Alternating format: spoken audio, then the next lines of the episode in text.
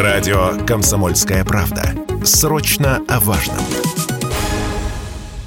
Психолог объяснила, почему люди не могут расстаться со старыми вещами. Оказывается, они вызывают привязанность, как нечто, что хранит в себе приятные воспоминания. До некоторой меры это нормально, считают психологи. Но откуда берется в людях так называемый синдром Плюшкина? О склонности скапливать дома хлам радио «Комсомольская правда» рассказал клинический психолог и психоаналитик Владимир Крупин.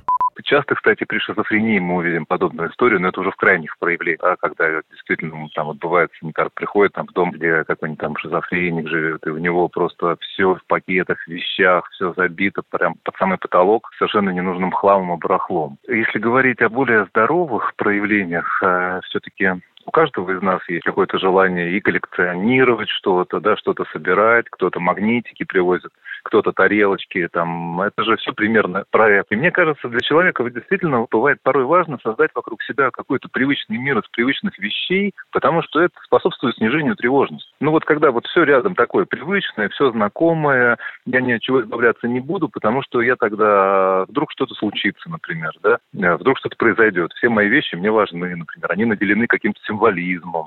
И это человека успокаивает.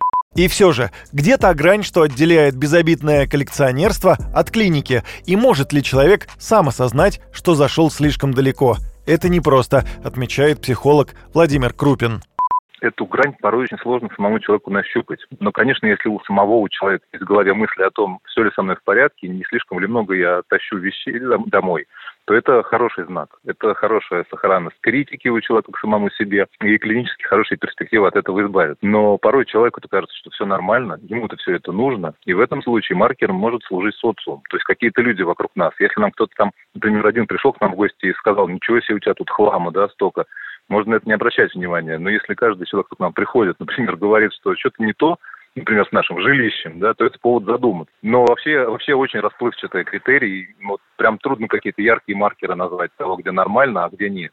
Ну а опытные хозяева часто рекомендуют устраивать расхламление хотя бы раз в год и следовать правилу «не пользовался вещью год, значит, скорее всего, не нуждаешься в ней и лучше от нее избавиться, подарить, продать через сайт объявлений или отдать на благотворительность, ну или вовсе выкинуть». Юрий Кораблев, Радио «Комсомольская правда».